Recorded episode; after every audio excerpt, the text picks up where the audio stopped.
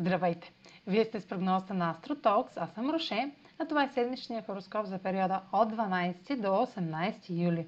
Ще започна с общите влияния за седмицата, след което ще продължа с тяхното отражение върху вашия асцендент и вашия зодиакален знак. На 13 юли е съвпадат между Марс и Венера и това е началото на техният нов цикъл.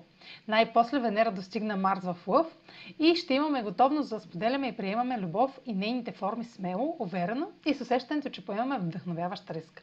Ще имаме приоритет към нещо красиво и необходимата мотивация да го достигаме.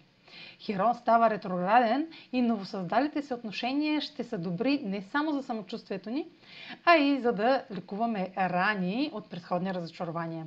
Нашата лична сила, уникални способности, воля за живот, увереност и представа за себе си са подложени на съмнение от самите нас. Когато Херон е ретрограден, тези съмнения ще се изразяват по-ярко, особено в отношенията с други. На 18 юли Слънцето в рак е в опозиция на Плутон. Това е интензивно влияние и кулминация в техния цикъл, която ще даде ясни индикации какво не можем да владеем. Властна фигура, авторитет, ще тества нашия самоконтрол. Трудно ще е да налагаме себе си пред друг и опитите могат да бъдат крайни, а резултатите разрушителни. Тайни и скрити намерения може да станат публични.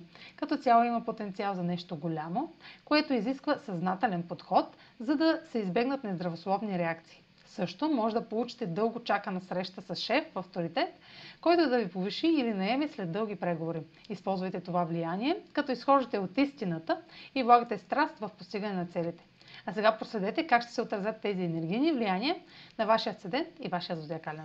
Седмична прогноза за асцендент близнаци и за зодия близнаци. Марс пад с Венера е момент да създадете нови намерения за стартиране и развитие на отношения чрез срещи и запознанства в близката среда, по време на кратко пътуване, мобилен разговор или чрез роднини. Може да получите някои изненадващи съобщения или изблици на прозрение. Следете за внезапно желание за флирт, изразена увереност или вдъхновение, които ви позволяват да преодолеете социалните страхове или тревоги, докато разговаряте с околните. Нетрадиционният подход ще ви освободи от страхове или загуби от миналото. Слънцето в аспект с Плутон в Козерог попада в сферата на комуникацията и предполага официален резултат под формата на документ, съобщение или генерално решение. Преглед на идеали, знания, етика или чуждестранни въпроси ще бъде в основата. Също важни въпроси за това каква е истината биха могли да бъдат коментирани. Договор или споразумение ще включва в основата си проява на власт или позната нова възможност. Това е за тази седмица. Може да последвате канала ми в YouTube, за да не пропускате видеята, които правя, да ме слушате в Spotify, да ме последвате в Instagram, в Facebook, а за онлайн консултации с мен може да посетите сайта astrotalks.online, където ще намерите услугите, които предлагам, както и контакти за връзка с мен. Чао! Успешна седмица!